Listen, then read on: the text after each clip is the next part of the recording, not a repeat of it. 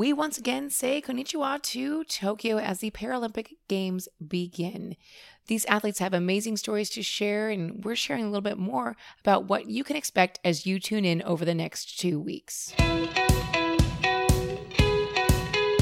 This is Sports Curious, presented by last night's game. Thanks for joining us. I'm your host, Amy Butchon Siegfried. Happy to be here this weekend. Really excited to cover the Paralympic Games.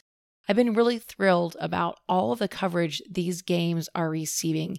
And maybe that's just me because I've been researching it and I watched obviously so much of the Olympics, but thrilled to see that these stellar athletes are receiving their due. So, with that, let's dive right in to the Summer Paralympic Games.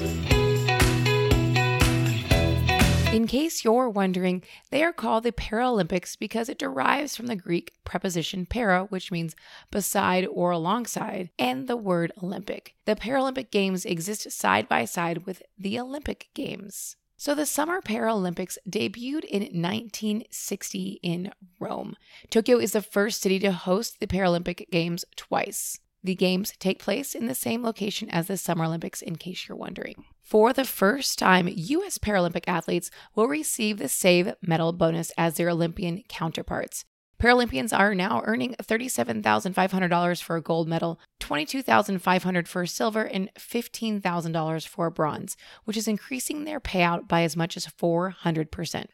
Around 4,400 athletes from 162 national Paralympic committees will compete in the 539 medal events across 22 sports. The team from Afghanistan will not be in attendance after their flights were canceled due to the unrest in their country, but the country's flag will still be carried in the opening ceremonies as an act of solidarity. There are 10 different impairments that determine if an athlete is eligible to compete in the Paralympics impaired muscle power, impaired passive range of mo- movement, limb deficiency, leg length difference, short stature, muscle tension, uncoordinated movement, involuntary movements, vision impairment, and intellectual impairment. You might see track and field stars like David Brown from the US run alongside a guide while wearing an eye mask.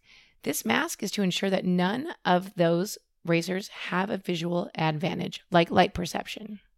Fans will not be allowed at the games due to COVID protocol, with the exception of Tokyo's finest. More than 130,000 school children will be allowed to attend various events, even though many of them are too young to be vaccinated. According to the Associated Press, organizers say that it's good for the children to see athletes with disabilities competing at the highest level. It, and we quote, could change attitudes in a relatively conservative society like Japan. Now, there are so many athletes to highlight, and we'll do that from now until September 5th when the games end in our Instagram stories. A few people to watch are swimmer Jessica Long, who trains with Michael Phelps. She's the second most decorated Paralympian in U.S. history and starred in her own Super Bowl commercial. Then there's sprinter Hunter Woodhall. You might know him from TikTok or from cheering on his long jumper girlfriend, Tara Davis, who just competed in the Summer Olympics that's it for this week. Thank you so much for joining us. I hope you learned something really interesting because I certainly did doing this research.